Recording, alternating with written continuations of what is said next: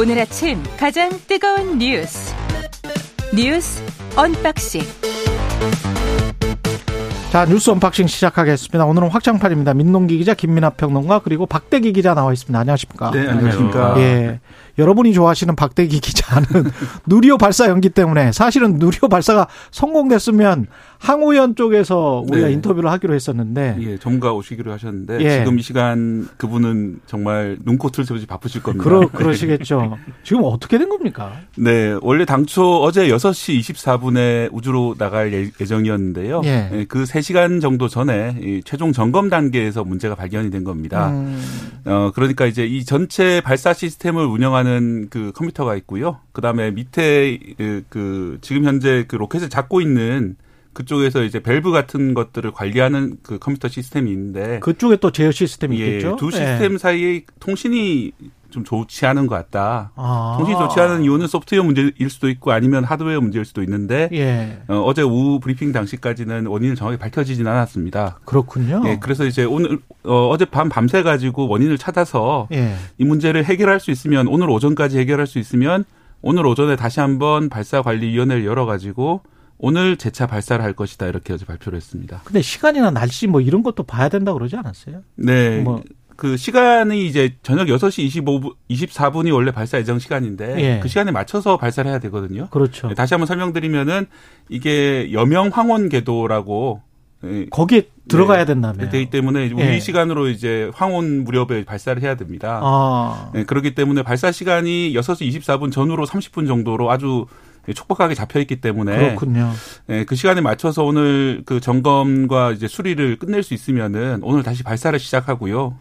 예, 그게 아니라면 이제 문제가 좀 복잡해질 수가 있는데 하루 정도 더 기다릴 수도 있고 어. 어 이게 이제 장시간 현재 상태에서 이제 방치가 되면은 내부에 들어가는 위성의 배터리가 이제 그 방전이 된다든지 여러 가지 아, 문제가 있을 수가. 있거든요. 그러면 네. 다시 로켓을 어, 눕혀서, 다시 눕혀서. 경락고로 돌아가서 다시 조립해야 예, 정비를 해야 되는 그런 시간이 있을 수도 있기 때문에 음. 어, 오늘 좀 상당히 좀 중요한 그런 순간입니다. 이거는 어떻게 보면 통신 제어 시스템이 실패를 했으면 지난번에 실패한 거하고는 좀 다릅니다. 네, 원인이. 그렇습니다. 사실 예. 제가 이제 누리호 발사를 1사 때부터 계속 그때는 봤죠. 가서 가서 이제 관, 그 관찰을 했었는데요. 예. 매번 문제가 발생합니다. 어. 음, 근데 이거는 꼭 그 개발진을 비난할 수만도 없는 일인 아, 것이 그럼요. 그럼요. 어, 처음으로 이제 우리나라 기술로 이런 것들을 개발하면은 당연히 문제가 발생하고 아, 이 정도 문제는 통신 문제니까 별거 아니다 하고 넘어가게 되면은 나중에 이제 최종적으로 발사 실패할 수 있기 때문에 그럼요. 하나씩 예. 이제 짚어보고 가는 문제인 것이고 음. 일 1차 발사 때는 처음에는 이제 고층풍 문제도 있었고 나중에는 예. 어, 발사대 하부에서 문제가 좀 생겨서 한시간 정도 발사가 연기된 적이 있었고요. 예. 어, 그러다가 최종적으로 는 발사에 완전한 성공을 못했습니다. 왜냐하면 이제 헬륨 탱크 의 설계에 문제가 있었기 때문에 음. 어, 이 문제를 발견해서 이제 2차 때는 고쳤지만 어 2차 때도 한 차례 연기가 됐었거든요. 그때는 어 그때도 이제 또 다른 문제가 발- 벌어져 가지고 그때는 예. 이제 안에서 이제 들어오고 있는 가스 양을 측정하는 장비가 문제가 있어가지고 아. 그걸 아주 좁은 통로 사람이 들어가서 또 고쳐가지고 다음 주에 발- 발사하는 그런 일이 있었습니다. 그래서 그렇군요. 예, 그때는 상당히 며칠 정도 연기가 되면서 이제 다시 한번 저도 내려가서 이제 발사를 구경하고 했었는데요. 이번에는 그, 그 정도 2차 발사 때 정도의 그런 심각한 문제는 아니기 때문에 하드웨어적인 문제는 그러니까 그 로켓 내부의 문제는 아니라 네. 로켓 외부의 컴퓨터 쪽 문제인 것으로 보이기 때문에 예, 그렇다면은 2차 발사 때보다는 좀 관찰, 예, 고치기 쉬운 것이 아니냐. 네. 그래서 이제 어 제, 가 볼 때 이제 여기 과기부 쪽에서는 오늘 발사 가능성이 상당히 높다 이렇게 보고 있는 것 같습니다. 최종 점검에서 발견을 한 것도 다행이라고 봅니다. 예. 그리고 이제 만약에 발사에 오늘 성공한다면 그 다음 단계는 뭔가요? 네, 이 누리호 3차 발사인데요. 네. 사실 이번 3차 발사가 의미가 있는 것이 1, 2차 때는 시험 발사라고 부르는데 음. 3차부터는 실용 실용 발사라고 실용 부르거든요. 발사죠. 예, 실제로 이제 작동하고 오래 쓸 수 있는 네. 인공위성들을 이제 발사하기 때문에 그렇고요. 예. 이런 실용 발사가 4차, 5차, 6차까지 계속 되고요. 음. 예, 그 다음에는 이제 누리호보다 더 강력한 로켓으로 달 탐사 로켓이 개발될 예정이고 음. 이 달 탐사 로켓은 아직까지 뭐 paper plan 단계이긴 한데 어 어쩌면 이제 지금 그 미국에서 펠콘 9 많이 보셨겠지만 예. 도로 재사용할 수 있는 그런 로켓 그렇죠, 있잖아요. 그렇죠. 뭐 그런 것도 이제 기능을 넣어서 개발하는 방법도 이제 추진이 되고 있기 때문에 예. 예, 점차 이제 로켓을 고도화시키는 그런 단계로 나가게 되고요. 이거 별개로 이제 초, 그 소형 발사체도 따로 개발을 하고 있습니다. 예. 예, 그런 것들을 그러니까 이제 어, 좀 우리가 늦, 늦긴 했지만은 미국이 사실 혼자서 제일 빠른 거기 때문에 네. 미국의 기술 좀 따라가는 그런 작업들이 계속될 예정입니다. 이 박대기 기자 보내드려야 되는데 김연아 평론가나 네. 예, 민동기 기자 혹시 저 질문이나 뭐 코멘트 하실 거 있으세요? 워낙에 이게 예. 이 우주가 전문적인 분야라 조용히 강의를 듣고 있는 게 좋습니다. 네. 예. 뭐 언론 보도를 보니까 예. 네. 그러니까 제가 뭐 이게 뭐 어려운 건 잘 모르고 예. 그러니까 밸브를 여닫는데 필요한 어떤 이 어, 컴퓨터의 작동이 안 된다라는 거잖아요. 네, 맞습니다. 그러니까 밸브를 수동으로 열어봤더니 그 메커니즘은 열리는데 네. 컴퓨터한테 아. 지시했더니 안 되더라. 네. 그러면 컴퓨터를 고친다고 하면은 네. 제가 볼 때도 그런 논리라고 하면 오늘 중에 발사 시험은 발사는 될 것 같은데 네. 다만 또 이게 너무 복잡한 것이기 때문에 로켓 발사나 이런 것들이 그렇겠죠. 또 그걸 고치면 다른 게 문제일 수도 있다 뭐 이런 상황도 있을 수 있는 네, 거잖아요. 그렇습니다. 아, 어제 사실 그렇구나. 그 연료 주입이나 가스 주입을 시작하지 않은 단계이기 때문에 어, 실제로 그걸 고치더라도 가스 주입하다 보니까 뭔가 문제가 생기면은 다시 그만두기도 하고 음. 마지막까지 좀 지켜봐야 될 문제인데요. 다만 2차 발사를 성공적으로 끝냈기 때문에 기본적인 설계 자체에 큰 문제는 없을 거라고 이제 기대를 하고 있습니다. 예. 여기까지 듣겠습니다. KBS 박대기 기자였습니다. 고맙습니다. 네, 감사합니다. 예. 그리고 오늘 전세 사기 피해자 어, 저 어제 또 숨진 게 발견이 됐는데 전세 사기 특별법은 또 아이러니하게 처리가 됐습니다. 네. 예. 일단 어제 극단적인 선택을 한 피해자분이 또 발생을 했습니다.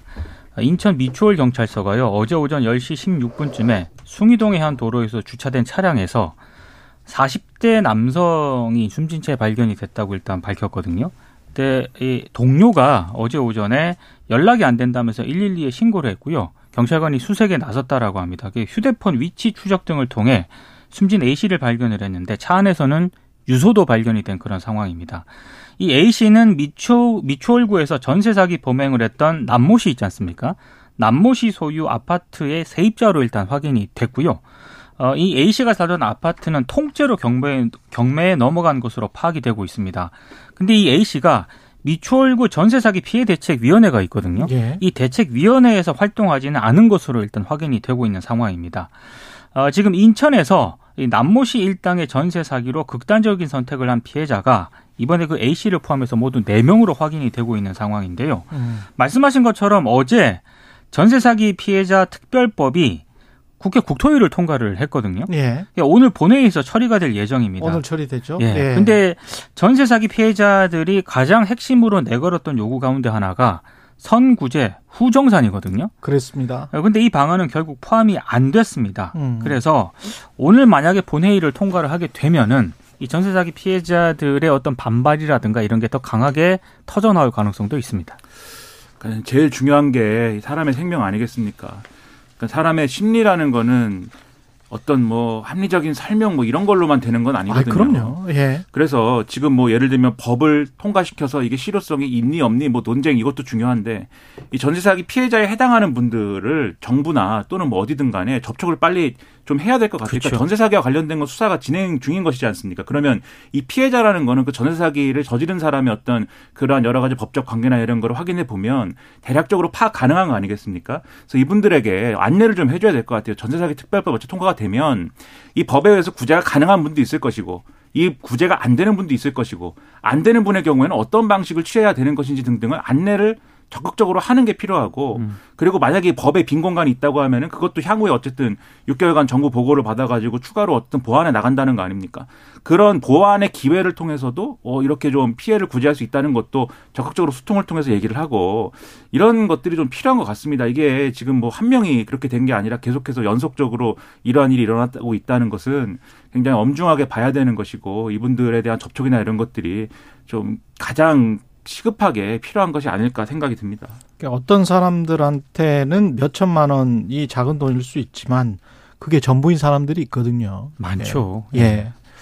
그래서 전세금 지금 사기 당한 특히 젊은 분들이 많기 때문에 네. 앞길이 정말 구말리 같은데 이게 사회적으로 이런 것들이 글쎄요. 그 저 미국 같은 경우에 저도 어제 그 교육부 장관이랑 인터뷰하면서 그걸 물어봤었는데 사실은 아니 저 학자금 대출한 거 그 많은 거를 탕감을 아예 해줘 버리잖아요. 네, 그렇죠. 예. 네. 음. 물론 이제 정치적으로 굉장히 큰 반대에 부딪혀서 여러 논란은 있기는 했습니다만 하여간 탕감을 해줘 버리는 그런 조치를 취하거든요. 아니 왜냐하면 그 20년 30년 동안 거기에 옥새 죄여 가지고 그 사람 인생이 완전히 담보 잡혀 버리는 그런 일이 있었으니까. 그런데 이거는 그러, 그렇게 많은 숫자도 아니고 상당히 소수인데 이게 그렇 그럴까요? 그렇게 자유시장 경제를 흔드는 걸까요? 자유시장 경제를 흔드는 일들은 미국도 한국도 굉장히 많이 하는데, 예. 근데 왜 꼭 이렇게 가난하고 소수인 사람들한테는 이런 원칙을 아주 특별하게 적용하는 것처럼 하는 건지 잘 모르겠습니다. 이제 다른 그 사기 피해자들도 많지 않습니까? 예. 이제 그런 피해자들과의 형평성 이런 것들을 정부 쪽에서는 얘기를 하고 있는데 네, 뭐그 일리는 있다고 생각을 해요. 일리 있죠. 예, 일리는 네. 있다고 생각을 하는데 지금 이 지금 특별법 같은 경우에는 피해자들이 강력하게 반대를 하고 있기 때문에 음. 그렇다라고 한다면은 뭔가 다른 어떤 대책이 필요하다 정말로. 네. 그렇죠. 그리고 이게 상황 자체가 아, 그 어떤 아주 특수한 경제 상황, 초저금리 상황에서 나왔던 개입 투자, 그리고 그렇죠. 그것을 뭐 이렇게 사실상 뭐 조장까지는 아닐지라도 방조해버린 정부의 책임도 있기 때문에 네, 그 그렇죠. 이후에 뭐 이전 정부 거라고 하더라도 지금 정부에서 만약에 그런 책임들이 있다라고 느낀다면 비난만 할 것이 아니고 아, 그 책임감도 좀 가져야 되겠구나 이런 생각을 해야 되지 않을까요? 상식적으로는 그렇죠. 그런데 지금 국민의힘에서는 예. 뭐 임대차 3법을 주로 얘기하는데 그거보다는 음. 제, 제가 이렇게 쭉 어떤 사건의 과정이나 이런 걸 보면은 예.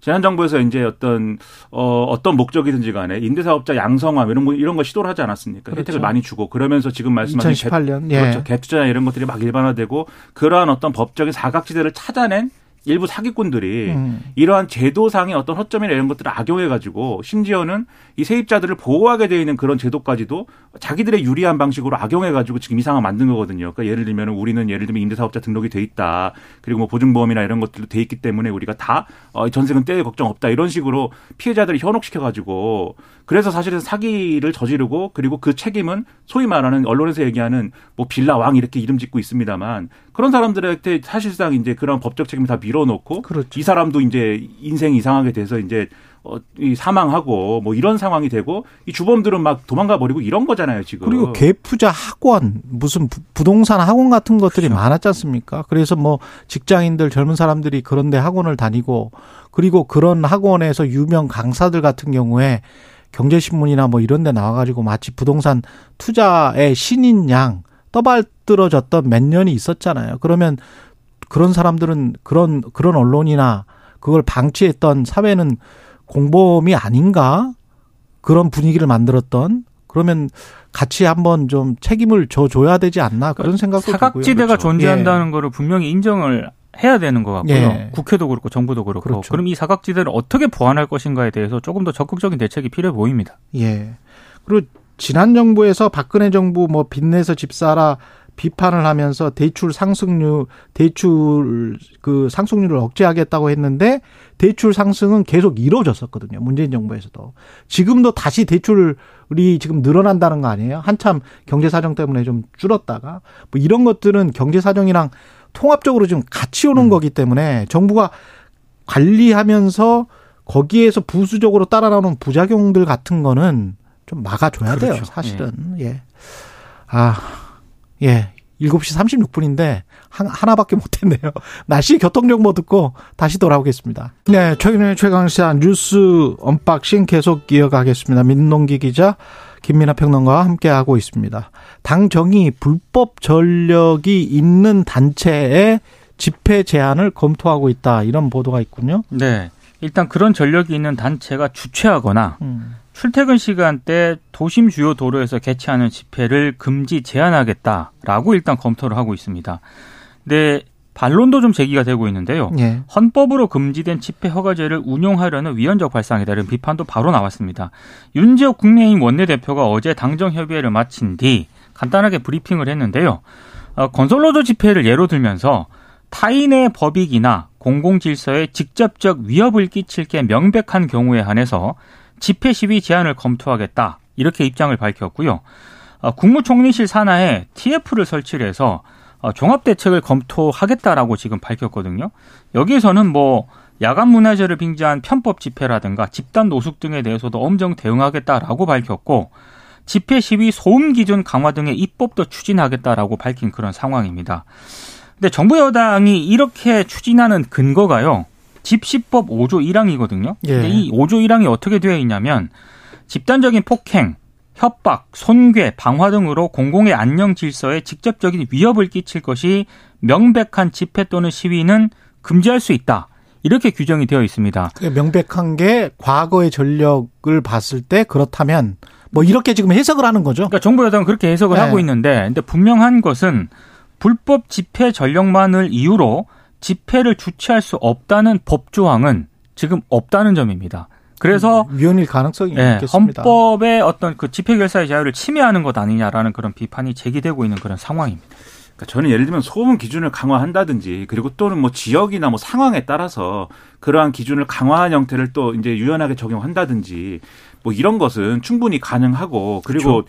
지금 이제 어쨌든 야간 집회를 금지했던 그러한 집시법이 이제 헌법 불합치 결정 받은 이후에 공백 상태지 않습니다. 그 부분에 대해서 입법이. 음. 그래서 헌법에 합치하는 방식으로 이 중, 중요합니다. 헌법에 합치하는 방식으로 그 빈 공간을 메꾸는 것도 국회가 할 일이고 그거를 해라. 저는 그거는 맞다고 생각합니다. 할수 있는데 중요한 거는 위헌성이 있으면 안 되는 거죠. 그 위헌성이 있으면 또 헌법재판소에 가가지고 헌법 불합치 결정이 나오거나 위헌 판정이 나와가지고 무력화 될 될 테니까 안 되는 거 아니겠습니까? 근데 지금 여당하고 정부가 당정협의 얘기 통해서 합의했다고 하는 이 내용들 주요하게는 출퇴근 시간대 주요 도심 개최 집회 시위에 대해서 제한한다. 그 다음에 불법 집회를 한 단체에 대해서는 사전에 신고 단계에서 이 제한한다. 이건데 일단 불법이라는 판단은 단 사실 우리 법 체계에서 불법을 한 단체를 판단하지 않죠. 불법을 한 개인을 판단하지. 그렇죠. 네. 그 개인을 기준으로 그러면 판단을 하는 겁니까? 그 예를 들면은 어떤 단체가 예를 들면 민주노총이다. 음. 뭐 계속 민주노총 얘기하니까. 예. 민주노총에서 불법 집회를 주도했다. 그래서 위원장이 주도한 것이다. 음. 근데 위원장이 바뀌었어요. 그렇죠. 불법 이력이 없는 사람으로. 예. 그럼 그거는 금지 못 하는 거잖아요. 네. 그, 이, 그런 기준을 얘기를 한다면. 그렇죠. 그게 아니라 민주노총은 불법 집회를 했기 때문에 이 단체가 주도하는 신고하는 집회는 다 금지하겠다라고 하면은 그건 당연히 이제 법적으로 논란이 생기죠. 그런 식으로 하면. 어. 그러니까 이게 의문인 것이고 실제로 이제 어 지금 신문의 보도를 보면은 지금 말씀하신 이제 집시법에 이제 5조에 그이 어, 집회 시위를 금 제한적으로 금지할 수 있다고 규정한 것도 행정부가 자의적으로 확대해서는 안 된다 이런 지적들이 나오고 있는 거고 어제 SBS 보도를 제가 봤는데 이런 얘기를 하더라고요 기자가 여러 헌법 전문가들에게 물어봤더니 이런 방식으로 규정할 경우에 사실상 집회 시위가 허가제로 운영될 가능성이 있고 사실상 허가제다. 그렇죠. 예. 우리는 신고제로 하게 돼 있는데 예. 그게 헌법 정신인데 그리고 그렇게 했을 경우에 위험 가능성이 상당히 크다는 의견이 많았다. 이 지시법 5조의 경우에는 어, 쿠데타나 폭동에 준하는 상황을 가정한 거라는 게 헌법 전문가들의 설명이다. 이렇게 설명을 하고 있어요. 아, SBS 쿠데, 타나 폭동 그, 런 거예요? 근데 이거는 이제 네. 여긴 KBS고 이건 SBS 기자가 설명한 거니까 네. 뭐 제가 그냥 소개만 해드리는 건데 음. 즉 논란이 그만큼 클 수밖에 없는 얘기고 그 얘기를 입법을 하겠다고 했을 때 과연 그러면 국민들 입장에서는 이 뉴스를 보는 국민들 입장에서는 이게 정말로 저것을 하겠다라는 어떤 뭐 그런 법적 필요성에 의한 어떤 주장인 것인지 아니면 집회 시기 때문에 불편한 불편한 상황 속에 빠져서 굉장히 화가 난 국민들에게 정치적 그렇죠. 정치적으로 뭔가 이렇게 좀 어필하기 위한 음. 그러한 어떤 주장을 하고 있는 것인지를 의심하게 된다. 이런 얘기입니다. 항상 이런 식으로 이제 남 탓하거나 비난하거나 이런 정치가 안 좋다는 게 꼭 부메랑이 된단 말이죠. 이런 식으로 따지면 무고한 검찰 무고한 사람을 간첩으로 기소했던 어떤 검사가 대통령실로 영전하는 거는 과거의 전력을 봤을 때는 납득하기 힘들죠. 그렇죠. 그렇죠? 그리고 뭐 군사기밀 유출했던 사람이 선거유예면은 그것도 유죄거든요. 선거유예를 받았던 김태호 차장이 대통령실에서 아주 실세로 지금 완전히 자리 잡았지 않습니까? 외교 안보를 거의 총괄하는 시기인데 뭐 그게 말이 안 되죠. 그리고 김관진 국방 전 국방부 장관도 마찬가지예요. 댓글 공장 혐의 지금 계속 재판을 받고 있는 상황이고 그런 식으로 따지면 과거에 전력이 있으면 뭐 임명도 안 되고 무슨 행위를 할 수가 없네. 그러니까 저는 예. 이런 정부 여당의 뭐 총선용이든 이렇게 이제 공개적으로 이런 발언들을 했을 때 이런 대책들을 검토하겠다라고 했을 때 미친 어떤 부정적 영향들 이를테면 일선 경찰들 있지 않습니까? 시위 진압을 해야 되는 일선 경찰들에게 이런 어떤 그런 TF 뭐 논의라든가 이런 것들이 어떻게 지침이 내려갈까? 그리고 어제 전세 사기 피해자 특별 그 대책위 사람들이 국회 문건 하나 전달하려고 했는데 그것도 이제 국회 방어처하고 경찰들에서 제지를 당하지 않았습니까? 네. 막 끌어져 갔거든요. 그러니까 현장에서는 이런 식으로 나타난단 말이죠. 그러니까 그것이 총선용이든 아무튼 실제로 그렇게 뭐 집행을 하겠다는 의지를 드러낸 것이든 현장에서는 엄청나게 또 반발이 불러올 가능성이 있습니다. 네. 그리고 실제로 법원이 예를 들면 이런 이 집회 이 집시법에 근거해 가지고 경찰이 사전에 집회 금지 통보를 하거든요. 실제로 어떤 단체가 주도하거나 이러면. 근데 법원에 가서 가처분 신청하면은 다 그냥 집회하게 해주지 않습니까?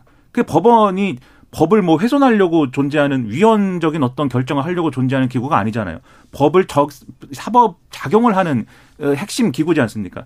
법원에서도 이 집회 시위와 관련돼서는 일반적으로 신고제 취지에 맞게 그쵸. 운영을 하라는 방식으로 지금까지 적용을 해온 겁니다. 그러면 그런 어떤 어 어떤 흐름을 존중해서 입법을 하겠다라고 얘기하는 게 맞지.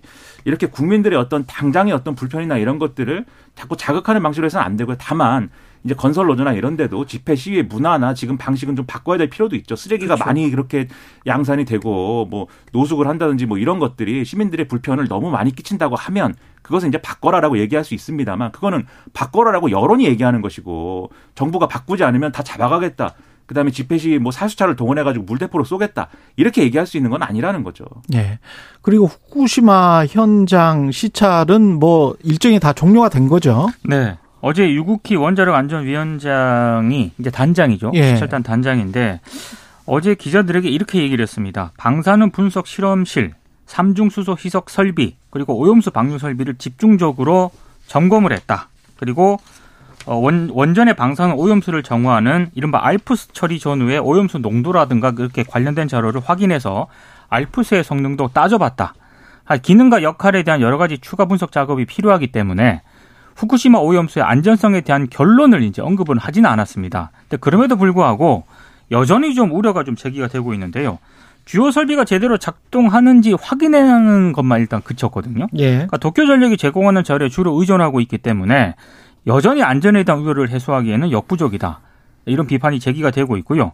실제로 이번 시찰이 의도와는 다르게 결국에는 일본 수산물 수입 제거를 위한 명분을 주는 것 아니냐 이런 으로도 아직도 계속 나오고 있는 그런 상황입니다. 음. 아, 그래서 뭐 이틀째 이루어지긴 했습니다만 오염수에 대한 불안감은 여전히 크다 이런 지적이 나오고 있습니다. 그러니까 예를 들어서 이제 시찰단이 이틀 봤는데 여러모로 의심이 많이 남고 의구심이 많이 남아서 오늘 일본 당국자들한테 우리가 한번 물어보려고 한다 이렇게 얘기를 했으면 보는 국민들 입장에서는 여러 가지가 제한이 있긴 하지만 어쨌든 최선을 다하는구나 뭐 이런 생각도 했을 거예요. 근데 어제 설명을 들어보면은 도쿄 전력이 너무 또 성실하게 모든 자료를 제공하고 있다는 거예요. 그리고 뭐 꺼리는 것도 없고 제공을 꺼리는 것도 없다 이렇게 얘기를 해요. 다만 기자들이 우리가 도쿄 전력이 그렇게 도쿄 전력이 성실하게 해주고 성실하게 자료를 협조해주고 있다는 취지로 얘기를 그렇죠. 했습니다. 그러니까 우리 정부가 우리 정부 시찰단이 시찰단. 이 아.